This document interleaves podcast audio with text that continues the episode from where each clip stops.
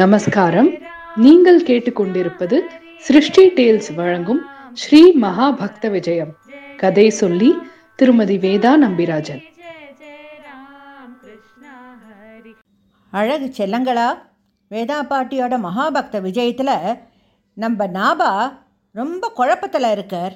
அவருடைய குரு அக்ரஜி பக்தர்களோட கதையை அவரை எழுத சொல்கிறார் ஆனால் நாபா தன்னடக்கத்தோட தயங்கினர். அடியனால் எப்படி இந்த கைகிரத்தை செய்ய முடியும்? குரு அக்ரஜி சொல்கிறார் நாபா என் தியானத்தில் ராமருக்கு மாலை அணிவிக்க நீ சொன்ன வழியும் ஸ்ரீராமர் கடலில் மூழ்கியிருந்த கப்பலை காப்பாற்றினது நீ அறிந்ததும் உனக்கு சித்தர்கள் யோகிகள் பக்தர்கள் ஆசீர்வாதம் பரிபூர்ணமாக கிடச்சிருக்குன்னு தெரியறது. அவளோட அருளே உனக்கு. சத்தியயுகம் முதல் கலியுகம் வரை நம் நாட்டை அலங்கரித்த பக்தர்கள் வரலாறு தொகுக்க உதவி செய்யும். ஆண்டவனுக்கு பிரியமான பக்தர்களோட கதைகளை மாலையாக தொடுத்து தொகுத்து தான்னு ஆசீர்வதிக்கிறார். ஸ்ரீ நாபாஜி சித்தர் குருதேவரோட அன்பு கட்டளைப்படி பாகவதோத்தமர்களுடைய புண்ணிய சரிதங்களை தொகுத்து விரிவாக பக்தி சுவை பொங்க இயற்றினர். பக்தமாலாங்கிற நூல் மிக சிறப்பாக அமைஞ்சது. அக்ரஜி ரொம்ப சந்தோஷப்பட்டார். நாபா இந்த நூலை சிறந்த முறையில் அரங்கேற்ற விரும்புகிறேன் காசிக்கு போய் கங்கையில் நீராடி அங்கே இருக்கிற பண்டிதர்களையும் ஞானிகளையும் பக்தமாலா நூல் அரங்கேற்றத்துக்கு அழைச்சிட்டு வான்னு சொல்கிறார் நாபா காசிக்கு போனார் கங்கையில் நீராடினர். அங்கிருந்த பண்டிதர்கள் ஞானிகள் கிட்ட தன் கோரிக்கையை வெளியிட்டார். ஆனால் அங்கிருந்த பண்டிதர்களுக்கு ஒரு பெரிய சந்தேகம். படிப்பறிவு இல்லாத குடும்பத்தில் பிறந்து கவிதை எழுதுகிற அறிவோ பின்னணியோ இல்லாத நாபாஜியால் எப்படி இப்படிப்பட்ட நூல் ஏற்ற முடியும்? இதை பரிசை செஞ்சு பார்க்கணும்னு நினச்சா. நாபாஜி வருத்தப்பட்டார். ஒரு சன்னியாசி கிட்ட ஜாதி மதம் இனம் குலம் இவத்தை பற்றி கேட்காதீங்கோ. அவர் எந்த வழியில் வந்தார்னு ஆராய்ச்சி பண்ணாதீங்கோ. கடவுள் பக்தியில் ஞானத்தில் அவன் எப்படிப்பட்டவன்னு கேட்டறிஞ்சா போகிறோம்னு சொல்கிறார் ஆனால் காசி பண்டிதர்கள் ஒரு சோதனை வச்சா. அரங்கேற்ற சமயத்தில் பகவானுக்கு நைவேத்தியம் செய்யப்படும் பிரசாதத்தை சந்தனக்கட்டை மூட்டிய அடுப்பில் தான் செய்யணும். அந்த பண்டிதர்களுக்கு ரொம்ப நன்னா தெரியும். நாபாஜி கிட்ட சந்தனக்கட்டை இல்லை. சந்தனக்கட்டை எடுக்கிறதுக்கு அடுத்துள்ள காட்டுக்கு தான் போகணும். அங்கே சந்தன மரத்தை சுற்றி பயங்கரமான விஷப்பாம்பு இருக்குது நாம் எப்படி இந்த சோதனையில் வெற்றி பெறான்னு பார்க்கலாம் அப்படின்னு நிற்கிறா நாபாஜி அவள் சொல்படி காட்டுக்கு காலமாட்டு வண்டியில் போனார். நிஜம்தான். சந்தன மரத்தை சுற்றி விஷமுள்ள பாம்புகள் இருந்தது. நாபாஜி திடுக்கிட்டார். என்ன செய்யலான்னு யோசிச்சார். பகவானை துதிச்சார். ஒரு நல்ல வழி கிடச்சது. எல்லா இடங்களிலும் எல்லா உயிர்களிடத்தும் நீக்கமர நிறைஞ்சிருக்கிற பெருமாள் இந்த விஷ ஜந்துக்களிடத்தும் வாசம் செய்வானே. கைகூப்பி வினயமா அந்த விஷமுள்ள பயங்கர நாகங்கள் கிட்ட பிரார்த்தனை செஞ்சார். தனக்கு சந்தன மரங்கள் தர சொல்லி வேண்டி கேட்டார். சந்தன மரக்கட்டைகளை எடுத்துக்க அனுமதி கேட்டார். அந்த பணிவையும் வினயத்தையும் பார்த்த நாகங்கள் நாபாஜிக்கு வழிவிட்டது. தனக்கு அவசியமான சந்தன கட்டைகளை எடுத்துண்டு நாகங்களுக்கு நன்றி சொல்லிட்டு திரும்பினர் நாபாஜி. பண்டிதர்களும் அறிவாளிகளும் திகஞ்சு போனா. நாபாஜியோட பக்தமாலை நூல் அரங்கேற்றத்துக்கு வருகை தந்தா. இப்பதான் ஒரு பெரிய முக்கியமான பொறுப்பு இருக்கு. அது என்ன? கிட்டத்தட்ட இரநூறு மகான்களோட ஜீவ தரிதத்தை தொகுத்து தொடுத்து பக்தி மாலையோட சிகரம் அதாவது மேருவா யாரை தேர்ந்தெடுக்கிறது? மாலையில் இருக்கிற எல்லாரும் மகான்கள் தான் ஆனால் இவருக்குள்ள சிறந்தவர் யார்? இந்த சமயத்தில் நாபாஜி கொண்டு வந்த சந்தன கட்டைகளை அடுப்பில் வச்சு அடுப்பை மூட்டி பகவானுக்கு சக்கர பொங்கல் நைவேத்தியம் செய்யப்பட்டிருந்தது. பிறகு பகவானுடைய பிரசாதத்தை வந்திருந்த எல்லாருக்கும் கொடுக்க நிச்சயிச்சா. நல்ல கூட்டம். எல்லாருக்கும் பிரசாதம் வச்சுக்க இலைகளால் செய்யப்பட்ட தொன்னை கொடுக்கப்பட்டது.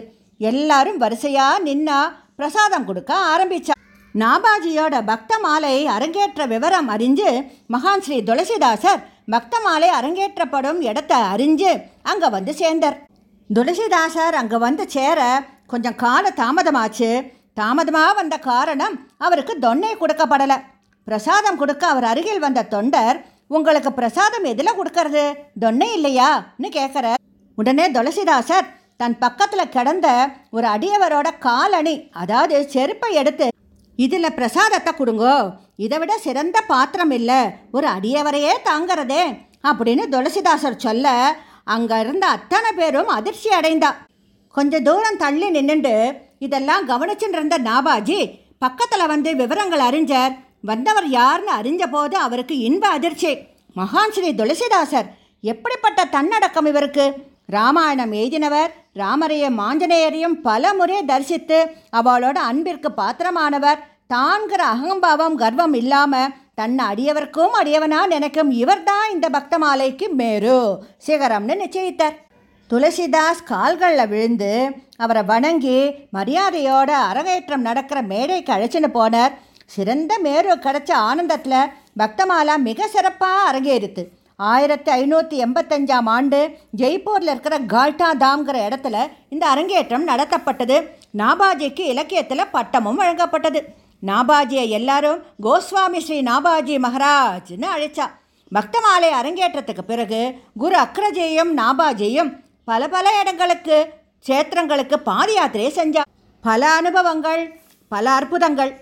அவ சஞ்சரித்த வழிகளில் ஒரு நாட்டு இளவரசிக்கு தோல் வியாதி வந்து ரொம்ப கஷ்டப்பட்டா அரசர் சிகிச்சைக்காக எத்தனையோ வைத்தியர்களை அழைச்சும் பலன் இல்லை ஸ்ரீ நாபாஜி அரசியை ஒரு மூலிகை அருவியில் குளிக்க சொன்னார். வியாதி குணமாச்சு.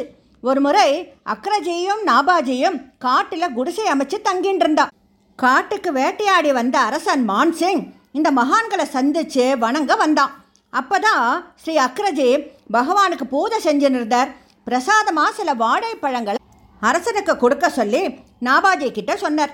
நாபாஜி ஒரு கூடையில் பத்து வாழைப்பழங்களை எடுத்துட்டு அரசன்கிட்ட போனார். அரசன் சொல்கிறான் என் கூட பத்தாயிரம் வீரர்கள் வந்திருக்கா?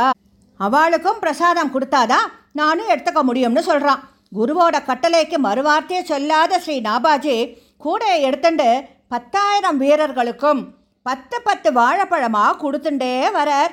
எடுக்க எடுக்க பழங்கள் வந்துட்டே இருக்குது அத்தனை வீரர்களுக்கும் ஒருவர் கூட விடாமல் பத்து வாழைப்பழம் பிரசாதமாக கிடைச்சது.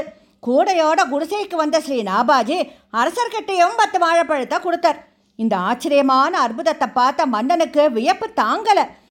அப்படியே ஸ்ரீ அக்ரஜி நாபாஜியை வணங்கி அவளோட குடிசை இருந்த ஆசிரம இடம் முழுவதையும் அதாவது ஆயிரத்தி அறநூறு ஏக்கர் நிலத்தை அவளுக்கே கொடுத்துட்டான் இப்படி நாபாஜி சித்தரோட வாழ்க்கை பல அற்புதங்கள் நிறைஞ்சது.